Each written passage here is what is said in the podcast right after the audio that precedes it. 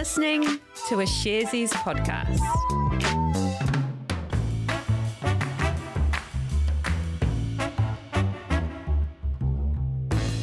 Tēnā tātou katoa, it's the 6th of October. Welcome to Recap, made for you by Sharesies.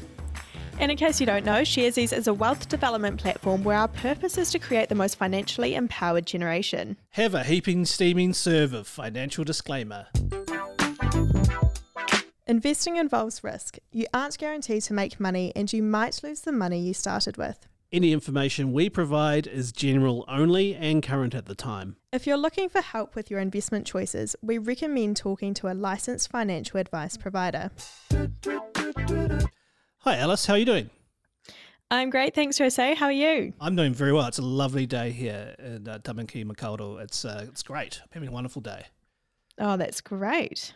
Let's, It's been a um, big day, hasn't it? Oh, it sure has. There's been lots happening, so we should just crack into it, I reckon, because um, there's a lot to get through. Uh, get through.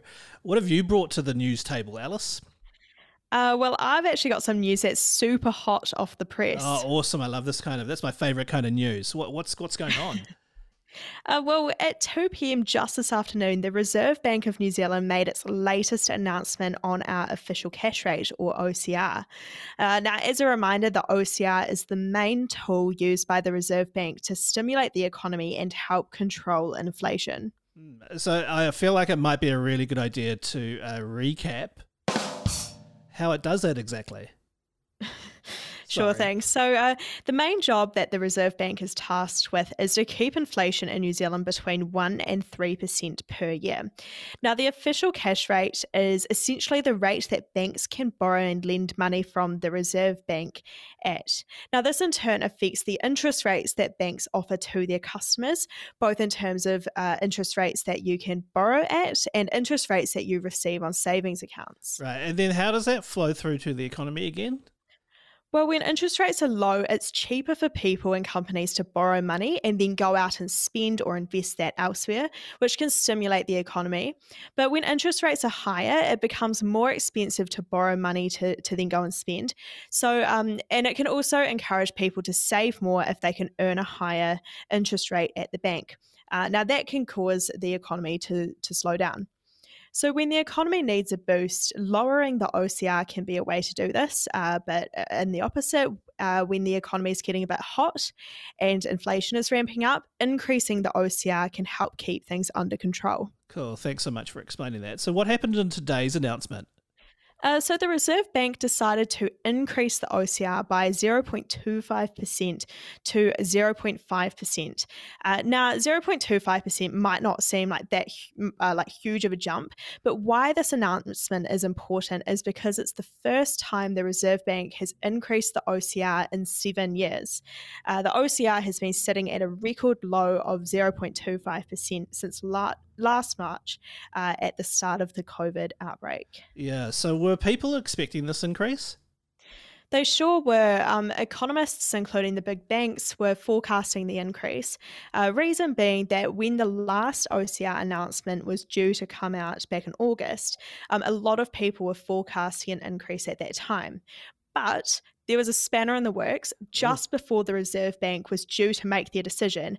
Uh, that's when the latest COVID 19 lockdown was announced. Uh, so they, they decided to hold it flat at that time because of the uncertainty of lockdowns, but very much indicated that they plan to start increasing the OCR soon. Yeah, I, I remember that. So, I guess my question is why is this seen to be such a big deal?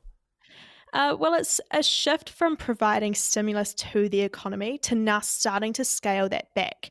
Uh, so, the Reserve Bank said that it's uh, appropriate to continue reducing the level of monetary stimulus so as to maintain low inflation and support for maximum sustainable employment.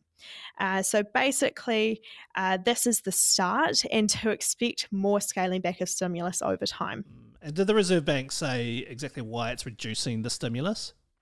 Uh, the announcement today noted that uh, global economic activity has continued to recover from the pandemic, uh, and that as vaccination rates rise, this will hopefully lead to less disruption uh, to the economy. Uh, and also that there are persistent cost pressures, which leads to inflation. So basically, the decision was driven because of where the economy is at, plus the need to keep inflation under control. How did the New Zealand stock market react to the news? Uh, the share market declined on the news. At the time of recording, the NZX 50 was down about 0.3% for the day. Uh, but you would expect this reaction at the news that you know economic stimulus is going to be scaled back. Um, on top of that, because people were expecting the decision, um, it was already what they call priced into the market. So the news didn't come as a as a massive big shock. None of the horses were scared. Thanks very much for that, Alice. Uh, what else has been happening today? Well, I've also got some news about dual listed dairy company A2 Ah. Milk. Right. So we've talked a, a fair bit before on recap about A2 Milk and how they've had a challenging time over the past year. What's their latest news about? Yeah, so it's actually sort of related to those challenges that the company's been having. Uh, but the news is that a class action lawsuit has been filed against A2 Milk. Oh, wow. Uh, so what's all this about? Well, the case has been filed to the Supreme Court of Victoria by an Australian law firm called Slater and Gordon. Uh, now, Slater and Gordon are claiming that A2 Milk has uh, misled investors and breached the disclosure rules that it must um, abide by. Right. uh, Okay. So what does that all mean? To put it in short, publicly listed companies are required to disclose important information about the company to investors so that they are informed about uh, significant things that could impact uh, their investment. Now, A2 Milk between September last year and May this year made a series of updates to the market where they downgraded their earnings expectations. Uh, this led to A2 Milk's share price falling from around $20 in August last year to around $6 by mid May this year. Okay, I see. So Slater and Gordon are claiming that A2 Milk would have known about, um, you know, the impact that their challenges were having on their financials earlier than when they told the market, and therefore, by not telling them uh, straight away, were misleading investors. Um, now, furthermore, um, you know that that's claiming that A2 Milk wasn't following when they should be telling the market these things. Um, so they are filing this case on behalf of investors who um, they they claim suffered losses from this. And what investors exactly does the class action apply to? So it covers investors who bought shares in A2 Milk on either the New Zealand or Australian stock exchanges between the 19th of August 2020 and the 9th of May 2021. Uh, now, the proceedings are an open class action, which means that it automatically includes any investors who meet this criteria. So they don't have to go and separately file a claim or take any action at this stage, as the law firm said. Um, but those eligible investors uh, can go to the Slater and Gordon website and note down their interests so that they can be kept up to date with what's happening. And has A2 Milk said anything in response? They did. They made an announcement to uh, the stock exchanges this morning.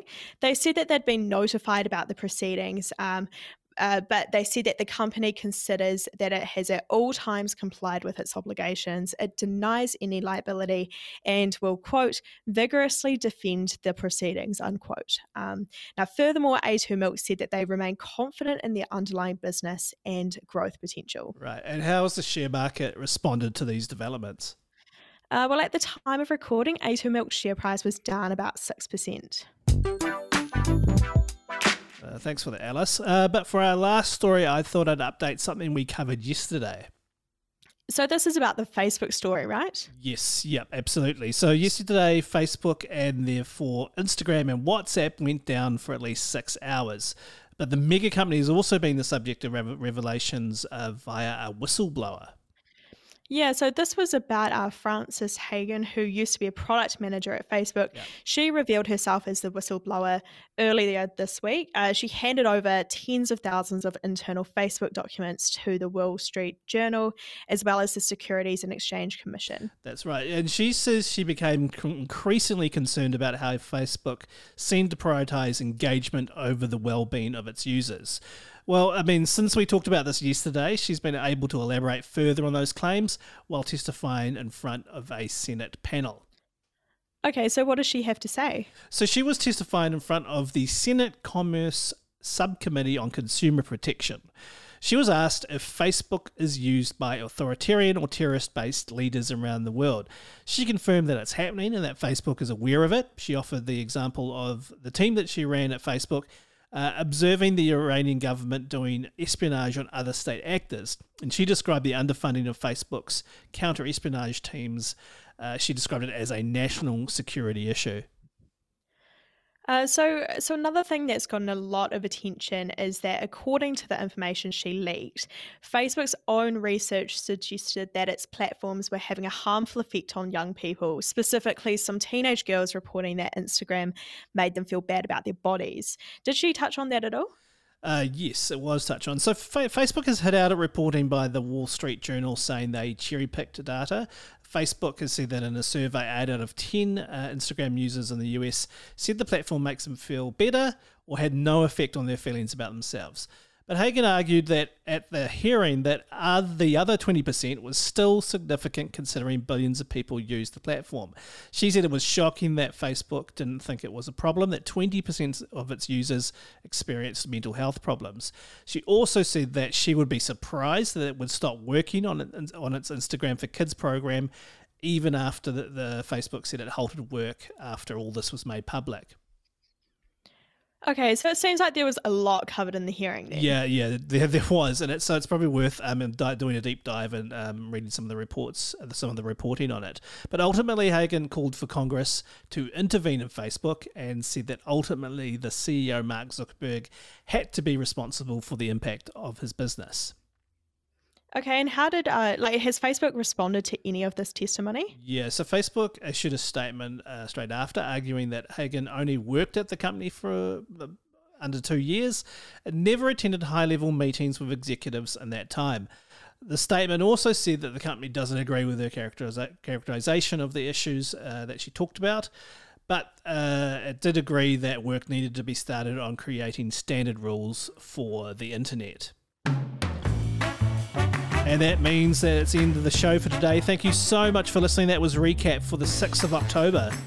And as always, we would appreciate it if you could give us a rating and review on Apple Podcasts. We, we would blimmin' love it, actually. Mā te wā. Ka kite See you all.